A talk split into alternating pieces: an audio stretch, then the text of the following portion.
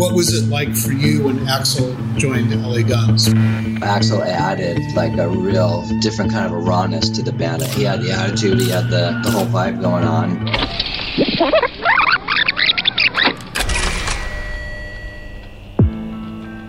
Welcome back to the first 50 gigs, Guns N' Roses, and the making of Appetite for Destruction. It's fall, 1984, and the new Hollywood Rose had just split a version of Hollywood Rose that at one point was comprised of four of the five members of the Appetite lineup Axl, Slash, Steven Adler, and bassist Steve Darrow call it quits and once again take a spin through the incestuous revolving door of bands. Izzy had joined London a few months prior, and Duff had just arrived to Hollywood from Seattle. Today, our guest is Rob Gardner, drummer for the garage band Pyrrhus, and co founder of LA Guns with Tracii Guns on guitar, Ole Beich on bass, and Mike Jagosz as frontman. The band launched out of Fairfax High School, first as Pyrrhus and then LA Guns, and were on the rise in 1984, playing gigs on the strip and building a following. But with Axl out of Hollywood Rose in September 1984, opportunism trumped loyalty and LA Guns recruited him to replace Mike. Rob Gardner will talk to us about his history, the formation of LA Guns, and the eventual changes that led to the original lineup of Guns N' Roses. So, Rob, thank you for joining us, and we're very excited to have you on the show. Before we get into the particulars of you know when you started with Tracii and LA Guns, do you want to give us just a little bit of background, where you came from, and how you arrived to Los Angeles, and how you met Tracii? I uh, grew up in, in New York.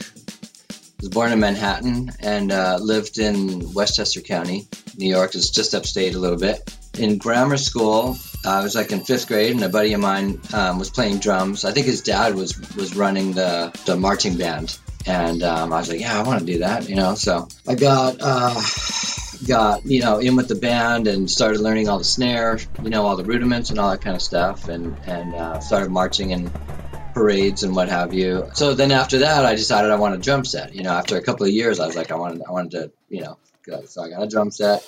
Just used to practice down in my basement all the time, and then we did um, some talent shows at the at the school and um, we like took a couple of Beatles songs and what have you, and and was getting like first place things on there. I was like, oh, this is kind of cool, you know.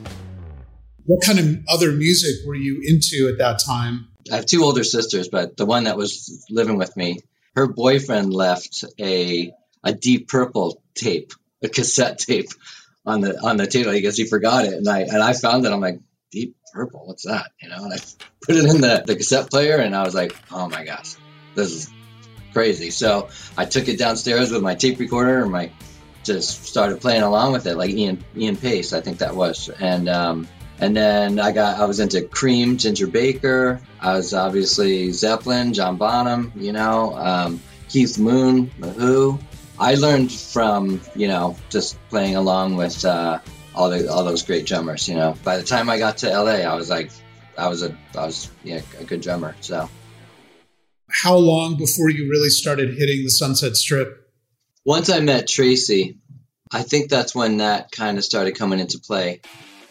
Because he was adventurous too, and we, you know, we were just we wanted all of what was going on, and and yeah, so we used to go up there. We weren't even old enough to get in the clubs, obviously, but we would just go up there and hang out. I met him in um, electronics class at Fairfax High. At Fairfax High. More more interesting. Um, when I when I first moved to LA.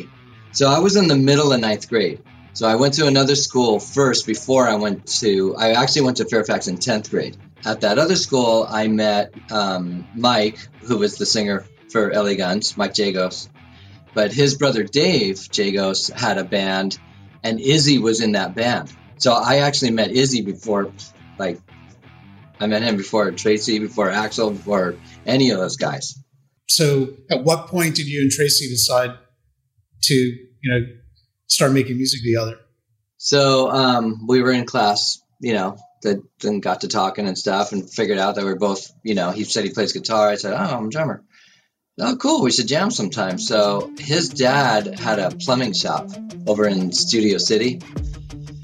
And he goes, we can we can jam over there if you you know if, if you want you know you want to bring your drums over or something like that and we just gotta wait till you know they're done with work and he said other than that we can jam all night and I'm like okay so that's what we did we jammed over there and then we jammed actually at, at my dad's house too I had a I had a big enough room and my drums were set up in there, and we would just come over. And it would just be guitar and drums. So that's originally how we started. Were you in Pyrrhus? Yes. Yeah, me and him started that that whole project. Okay, and who else was in Pyrrhus? Uh, Danny Tull played um, played bass.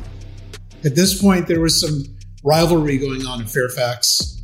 Was was Slash a part of that rivalry? Did you guys know, was he part of that circle? Tracii and Slash, I, they, they knew each other, um, and they both play guitar, so they kind of had a little bit of a, you know, uh, little competition thing going on.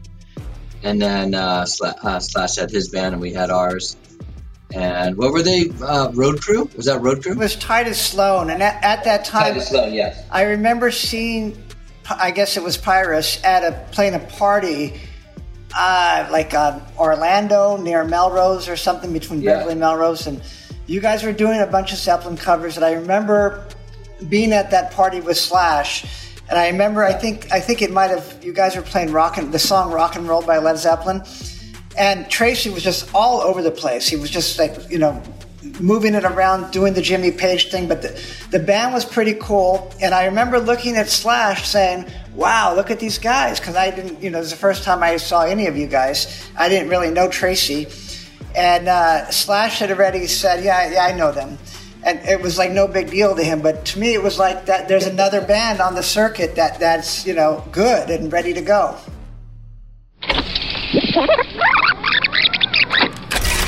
to watch the video podcast of the first 50 gigs. That includes exclusive photos and videos from this episode and the entire season. Join our growing community on Patreon and subscribe.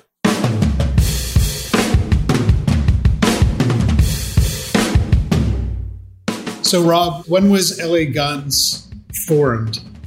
Pyrrhus basically kind of turned into LA Guns. And I want to say 82, 83, 80, like 82, I think, in there. And um, we had met um, Raz. Chasey knew him, and then um, he introduced me to him, and and he said, "Yeah, I think this guy can help us out. You know, he's uh, money wise, you know, and and uh, he wants to kind of he's into like the management thing, and he said uh, he can he can help us out. So like, okay. So then next thing you know, um, we did like a, a little a, a, demo, and um, that was the White Album. Uh, it just kind of took off from there. We started getting like we started getting like bumper stickers, and we would just plaster those bumper stickers everywhere, and and then uh, little you know all kinds of stuff, matchbooks and what have you, and just just started promoting the band. You know. I remember there being an LA Guns banner above the rainbow that Raz, yeah. Raz must have paid for that. Also, I think that was around 1984 because you guys were still Pyrrhus at, at December at December 31, 1983, when you guys played that show with uh, Road Crew at Curly Joe Studios. So you were still okay. Pyrrhus then. So you must have right after that is when you must have changed to LA Guns. So what's going on behind the scenes here is that the new Hollywood Rose broke up and everyone kind of went their own different way. And it was around this time that Raz Cue signed on to be the manager for LA Guns. And he knew Axl and started lobbying Axl to join as the lead singer.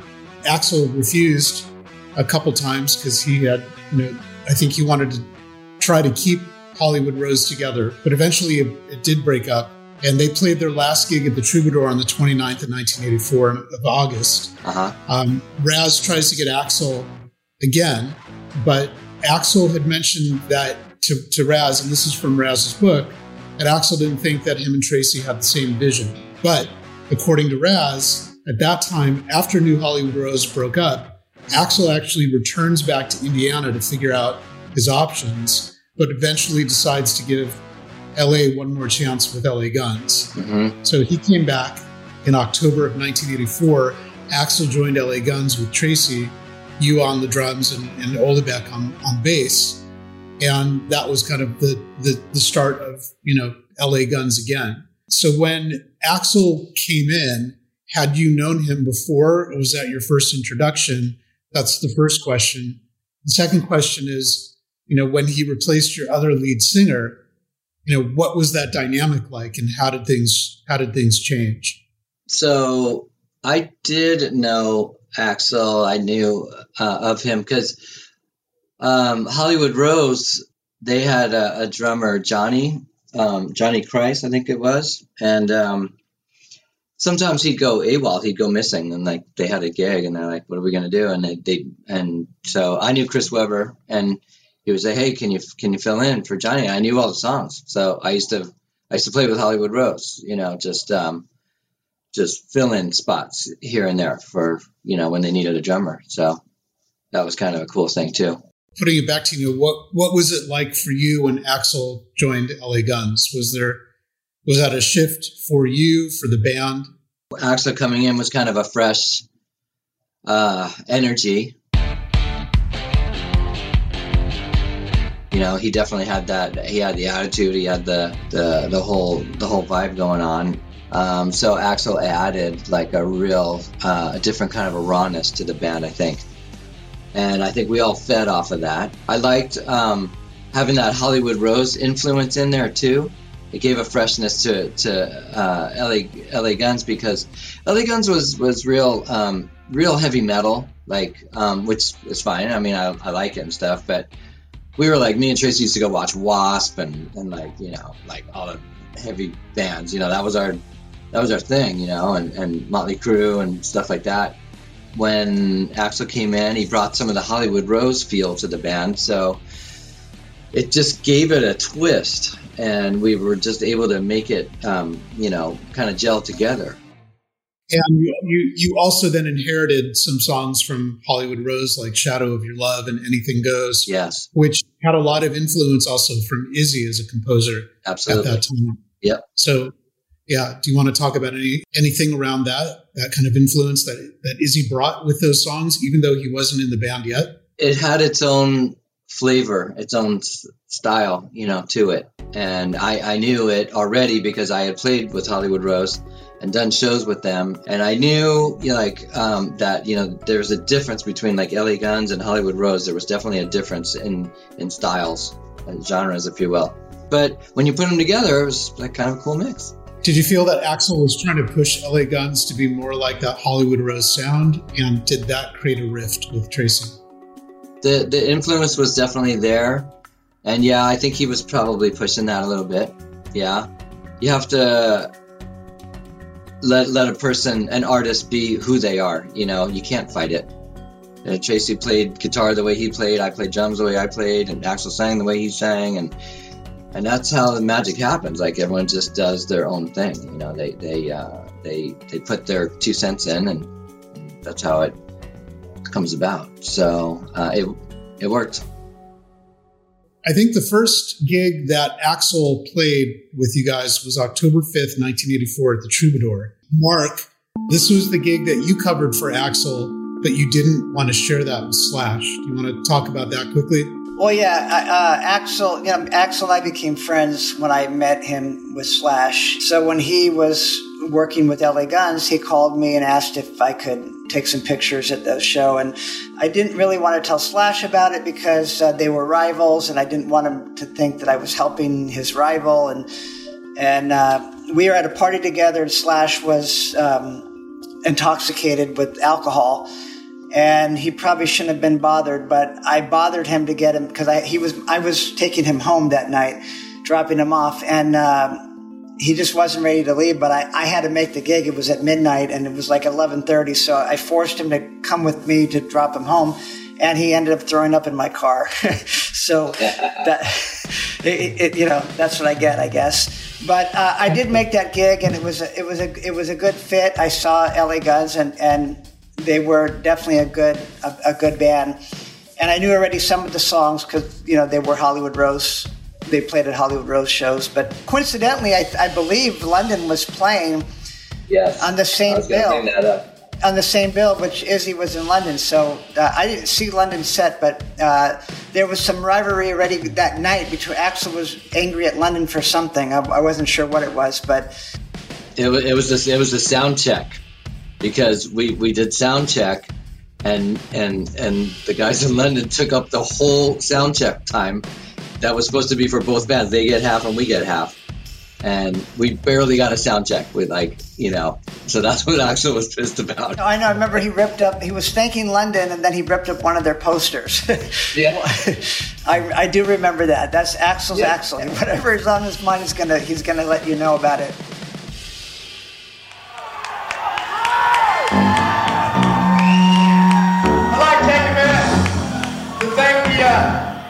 Band before us, London. This is one of their posters now.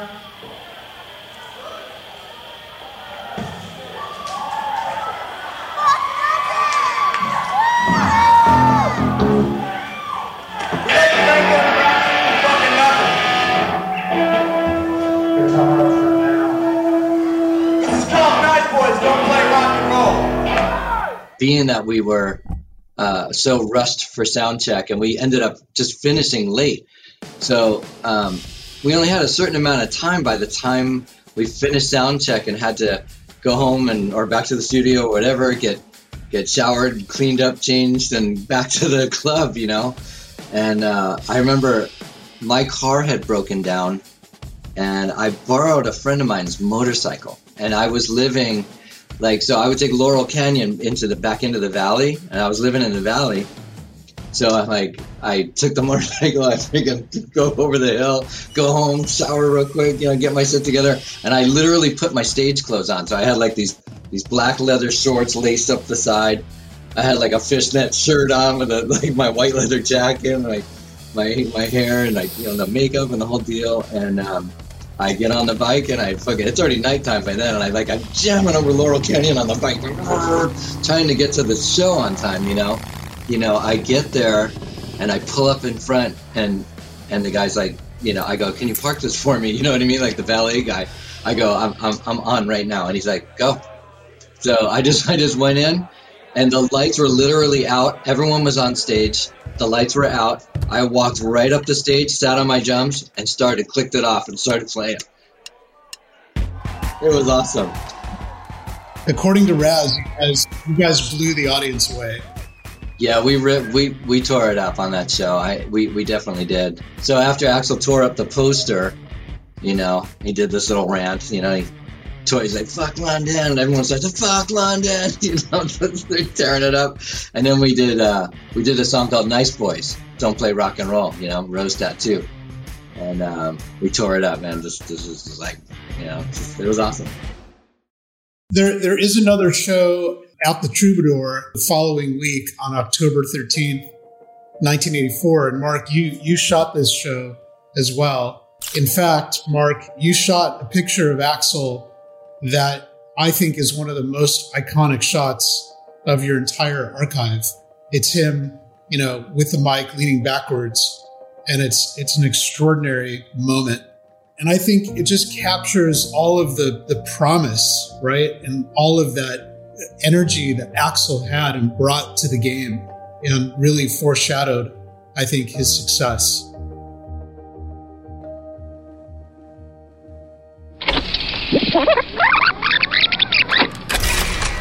To preview the full experience of the first 50 gigs video podcast that includes exclusive photos and videos from Mark's archive, check out the first 50 gigs YouTube channel. You'll find the link right here in our episode show notes.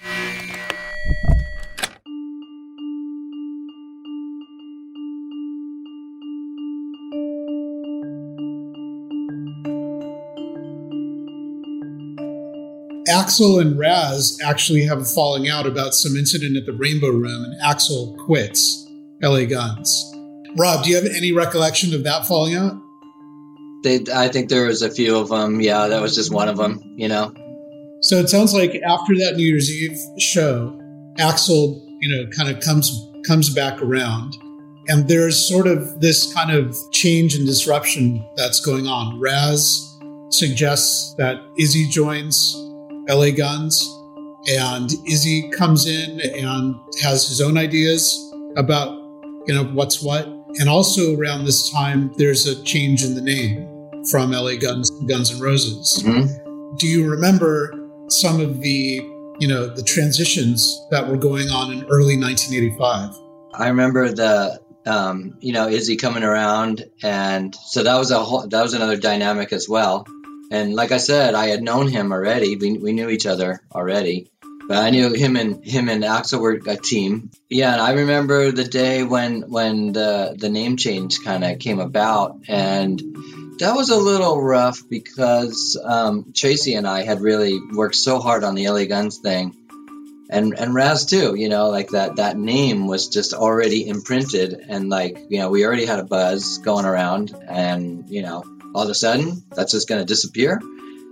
And then we ultimately both decided, yeah, all right, well, let's just do it. And and uh, I don't remember Raz's uh, thing with that. I, I I I don't know if he was going out of the picture at that point, or you know, I, I, I, think I think Raz ran out of money at that point. Yeah, and I I think he couldn't be the kind of manager slash benefactor that he was for LA Guns, and I think he had enough confidence that Axl, Izzy, and Tracii could carry the momentum of Guns N' Roses into this new into the new brand, into the new name, yeah, Guns N' Roses. Yeah, and I think he did start to take kind of a, a backseat. I think what's also notable here is that Izzy starts to suggest that Ole Beich was a little too punk for the band, or there was just there was something about his playing that he didn't feel kind of meshed with the direction that he wanted, and he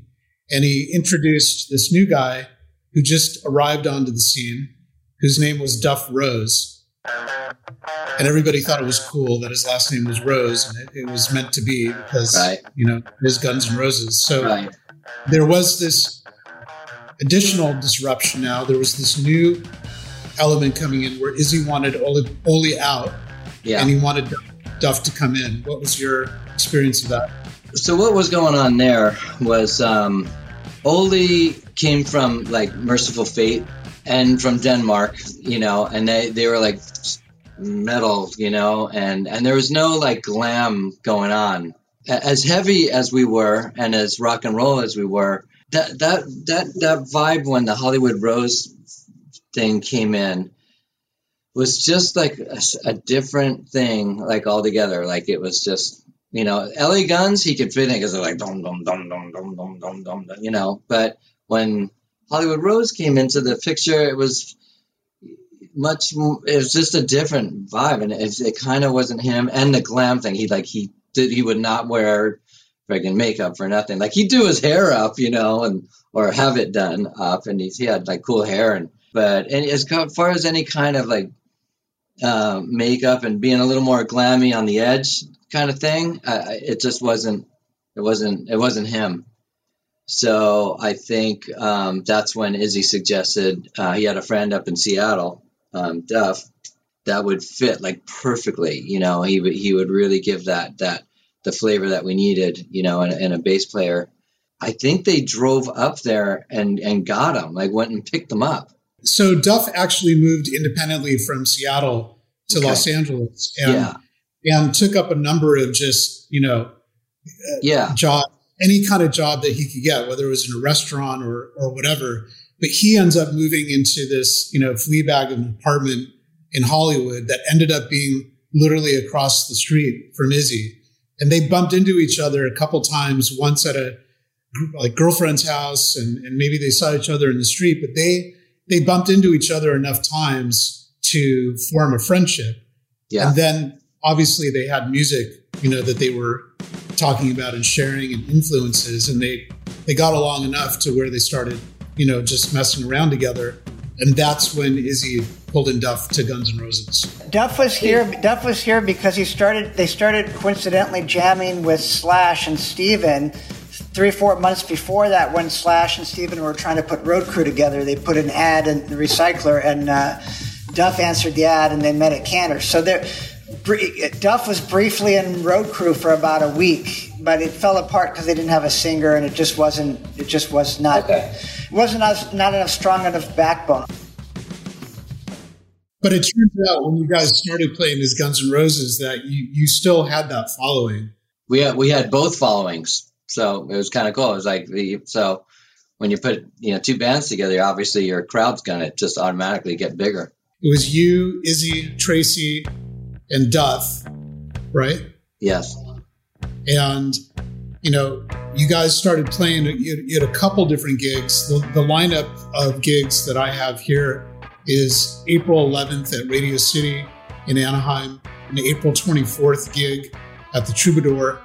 But around this time, Raz organizes this KPFK interview. Yes. And you all recorded a few songs with Willie Bass in the studio.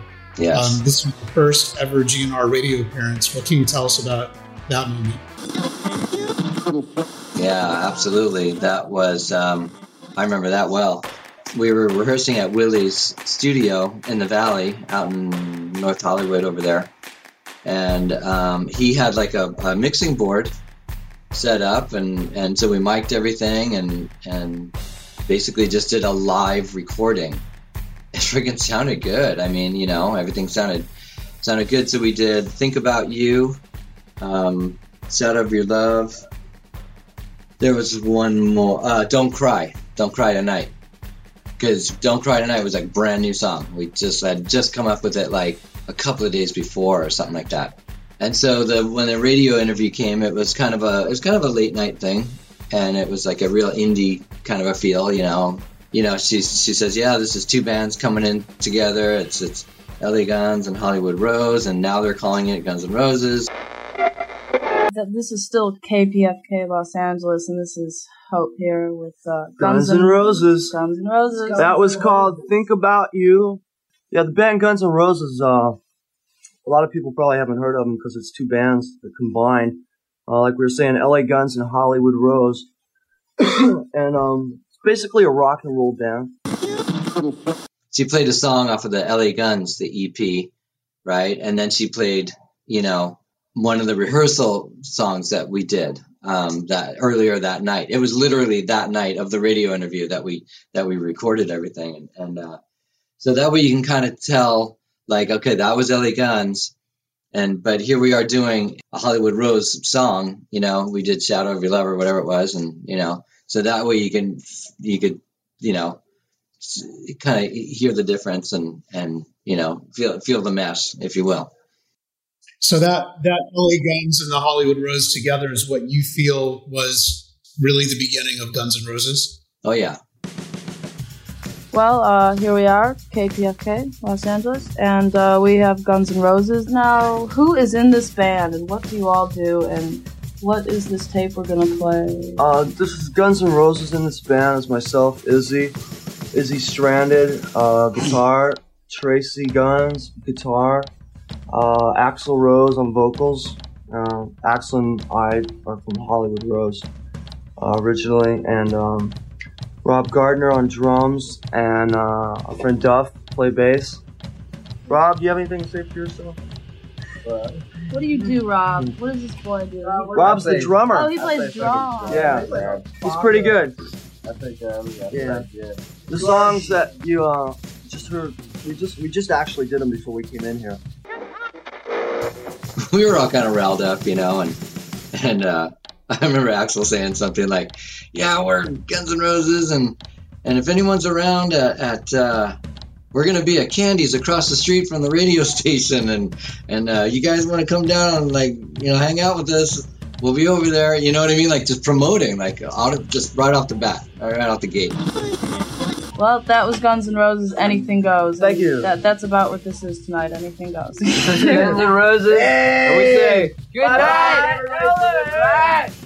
And um, come see them at the Troubadour. Come see me in five minutes at Candy's Restaurant on Cahuenga, right across the street. To watch the video podcast of the first 50 gigs, that includes exclusive photos and videos from this episode and the entire season. Join our growing community on Patreon and subscribe.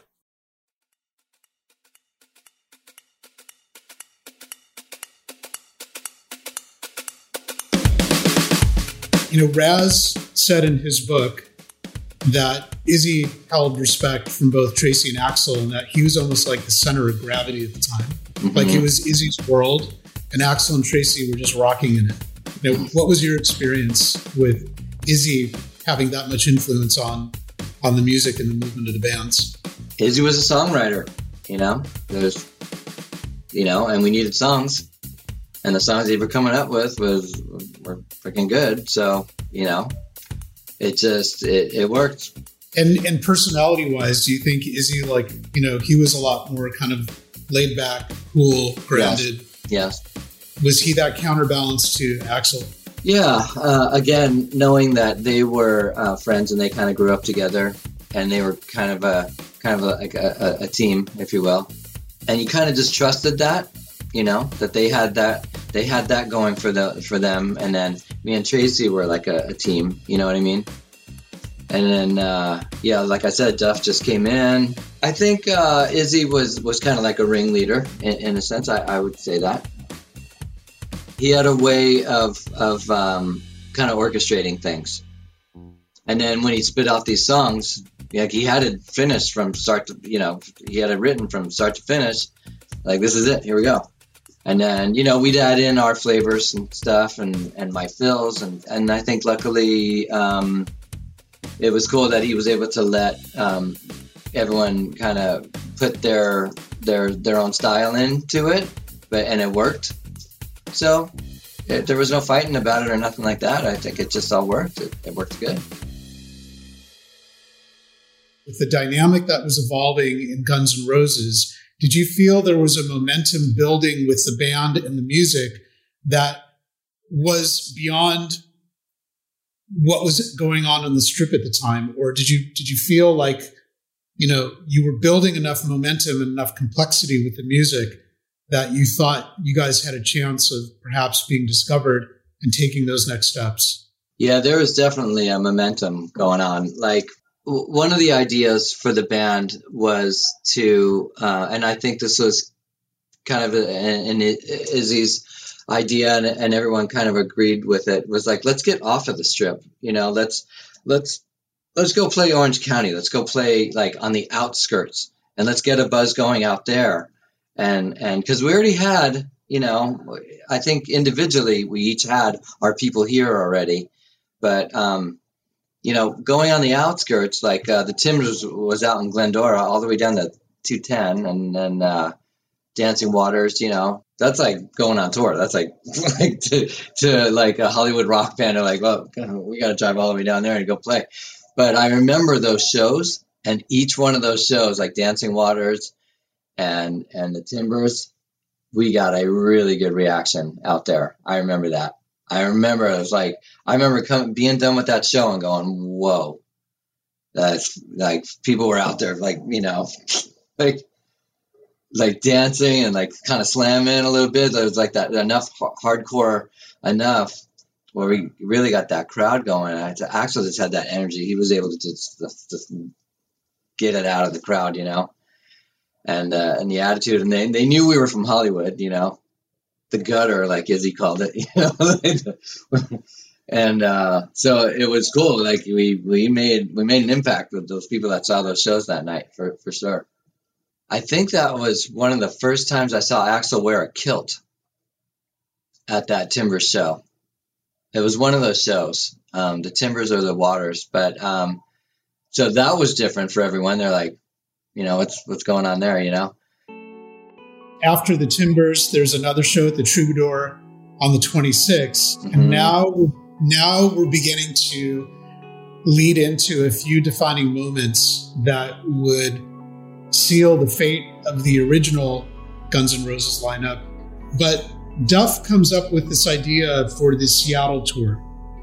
And the way that he and Izzy were talking about it, they called it the Shakeout Cruise to see what people were made of right? It was it was a homecoming for Duff to get the band back there, but in their mind, it was also a test, and they were expressing doubts about Tracii. So, what do you remember about them introducing this idea about the Seattle tour? I don't remember it being like a test of who was, you know, who was really gonna, you know, have the balls enough to go and, and, and just take that chance and, you know, that leap of faith and just do that thing so much. I, I think it was just uh, like, uh, you know, a decision that um, Tracii and I had made, like not to, you know, not to go. Or I can't even remember, like if I decided not to go and then he bowed out later, or was it vice versa? He wasn't going and then I bowed out. This is actually a really important moment, and I want to make sure that we consider all sides of the story that we've we've heard from various people who were around. That includes, you know, Slash and Duff, um, as well as Raz. And so one version says that, you know, Izzy and Duff and, and maybe even Axl really confronted Tracii and said, you know, we don't want you in the band anymore and gave him the boot. And that you were upset about that and you dropped out when Tracii was forced out. And Raz tries to get you to stay and the band wanted you to stay, but that they forced Tracii out. So that's that's one version of the story. It sounds correct. Yeah, the other version of the story is that Duff came up with this Seattle tour, and you and Tracii were like, you know, screw that. We're not gonna. We're not gonna. Like you said, where are we gonna eat? Where are we gonna sleep? How are we gonna get there?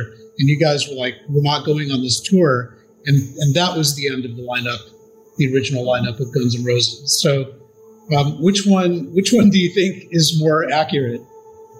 I do remember quitting. I remember going down to the studio and I, I, I remember quitting, and I think it was. I don't know if Tracii was already out, and then I decided not to do the tour thing because I was, you know, because of the because of all those issues. So um, it could have been a combination. I, am sorry. I, it, I think it was a combination of those two stories, really um, to be fair. So neither of you wanted to go on the trip, but also there was a natural breaking up that was happening simultaneously. Even though things were going good, like musically, I guess, and and and uh, the, there was a good vibe going, and and um, I think we were still kind of butthurt about the LA Guns thing. That's what I'm thinking. You know, I just remember that being that that was hard to stake because we really did like put so much blood, sweat, and tears into LA Guns, and all of a sudden it was like it was gone, and then and then and it was really just me and Tracii like running that whole show, and then all of a sudden then we got these other factors, these other guys, and you know starting to kind of run the show kind of over us, if you will, you know. And I think Tracii didn't like that, so there was some clashing going on. And I'm just the drummer, you know. I'm just like, well, you guys figure it out, but um, when do I play, you know? sort of thing. I, um, you know, but I think when Tracii was gone, I I just kind of followed. I followed him out. You know, the tour thing was just you know out of the question. I guess for us, both of us, whatever. So, and that ended up being what is later known as the Hell Tour. So everything that you predicted happened. the car broke down. They hitchhiked to Seattle. All their equipment got stolen yeah, it, it was it was a mess. However, it was something that they they went through. These five guys, these you know, Slash and Steven stepped in for you and Tracii. They played the Troubadour on June 6th, which was a gig that you guys had already lined up. And then the next day they went on the Hell Tour. And the collective experience that they had going on that tour, I think cemented them as a band.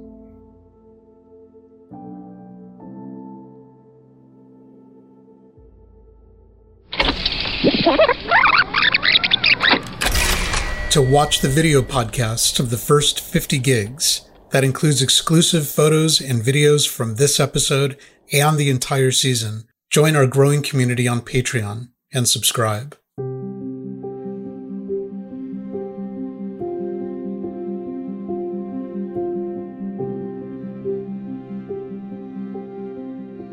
So when you and Tracii left, did you then reform LA Guns?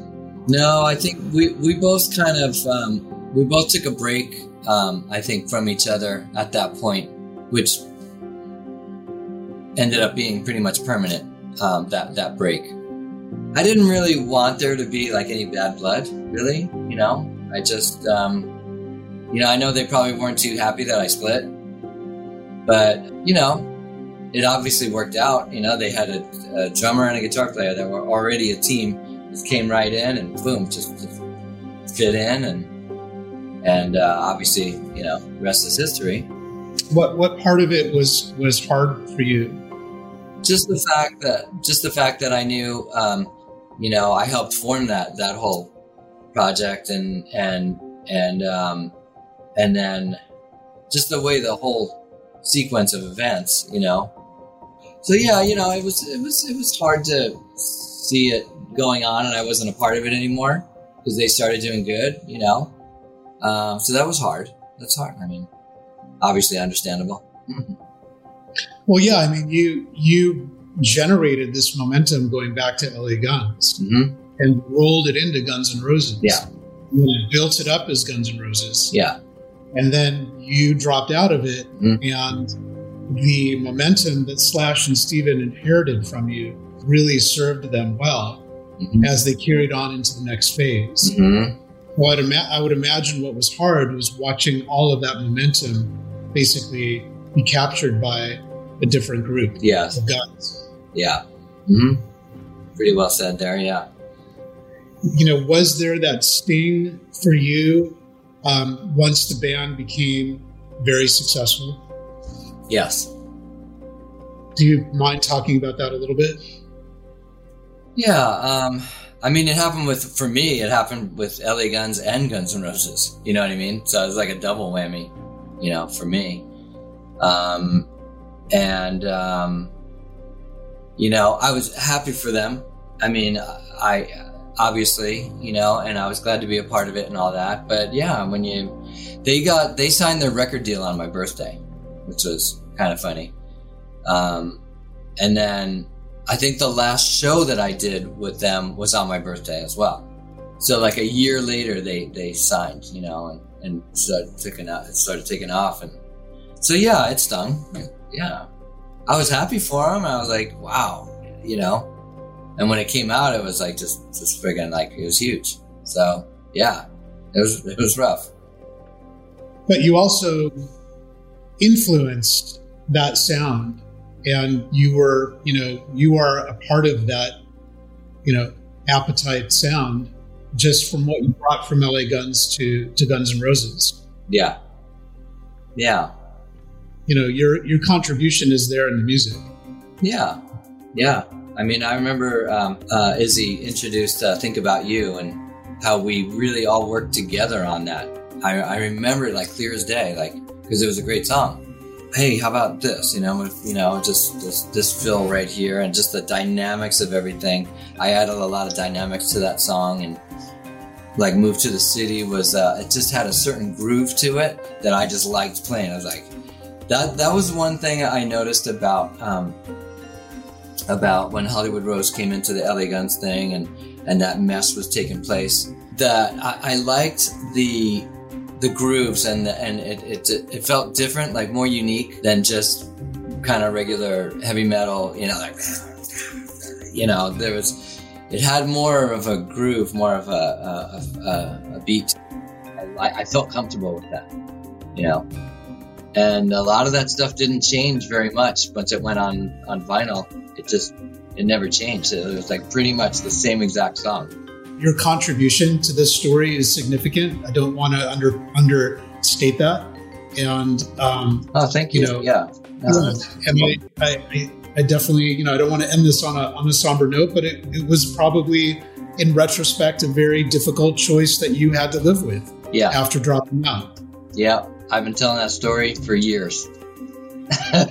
you know, you know, what? All in all, um, I was glad to be part of it, and uh, I'm, I'm I'm proud to be part of it. You know, and um, I like GNR. I'm, I'm a fan. You know, it's all it's all it's good. And I still I see Slash around. Like, hey, what's up? You know, just like that. I, I haven't seen Axl in years and years.